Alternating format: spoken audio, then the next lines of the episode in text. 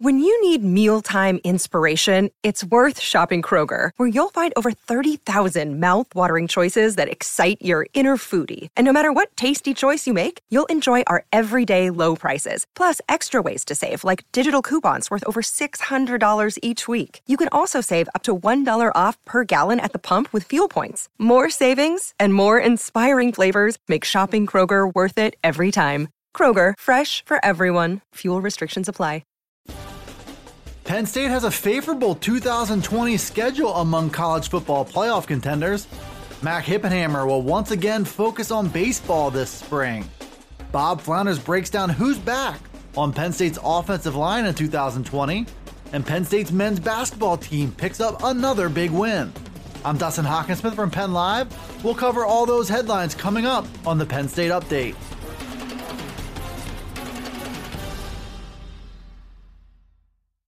Penn State has the sixth most favorable schedule in the country among college football playoff contenders next season. This is according to Brad Crawford from 24 7 Sports. The reasoning behind that ranking comes down to who Penn State plays at home, as well as the relative lack of losable games on the road. Crawford also points out that Minnesota isn't on Penn State's schedule next season, which gives the Lions a break from an opponent that first dashed their college football playoff hopes last season. Penn State gets Ohio State and Iowa at home in back to back weeks in October. Iowa's on October 17th, and Ohio State falls on October 24th.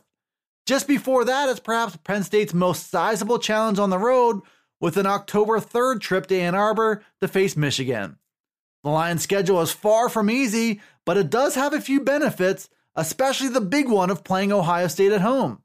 Penn State has played the Buckeyes tough, but perhaps a game in front of their home crowd can help push them over the edge for a win in the series for the first time since 2016. Penn State wide receiver Mac Hippenhammer will once again play on the Lions baseball team this spring. This is according to a Thursday report from the Daily Collegian. Playing two sports will once again pull Hippenhammer away from spring football workouts as the college baseball season kicks off in February and runs beyond the blue white game. Hippenhammer is an interesting position on Penn State's wide receiver depth chart in 2020. It's a group without proven players at most key spots in the rotation, and it will be evaluated through fresh eyes with first year position coach Taylor Stubblefield taking the reins. So missing spring practice feels like a missed opportunity for Hippenhammer, who came to Penn State in large part for the opportunity to play both sports. But as he approaches his redshirt junior season, it's also fair to wonder if his role can continue to grow as long as he's focused on baseball as well.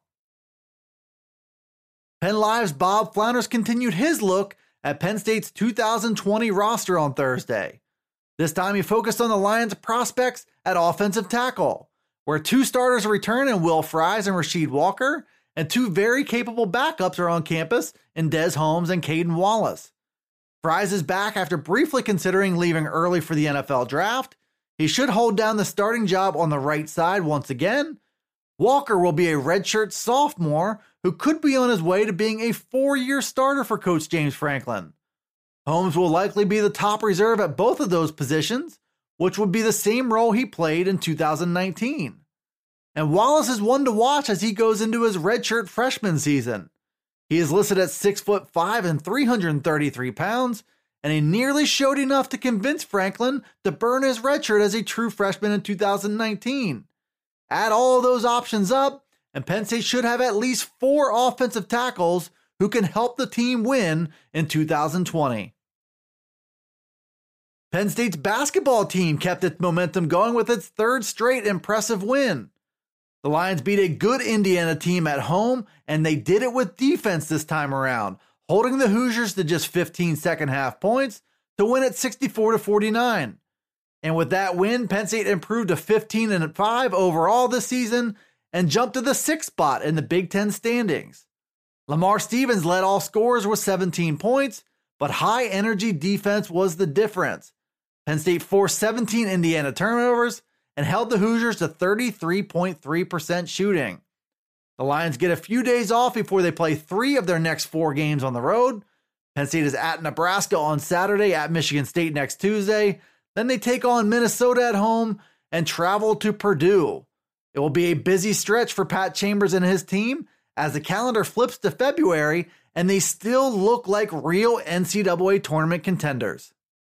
Thanks for tuning in to the new Penn State Update Daily News Briefing. It's available right here on Penn Live. It's also on Alexa, Apple, Google, Spotify, and Stitcher. Be sure to follow, like, subscribe, and rate the podcast where you listen to it, and get all the latest from us here at PennLive.com slash Penn State Football. You can also check us out on Twitter, on Facebook, and Instagram. This is Dustin Hockensmith from Penn Live signing off until the next Penn State Update.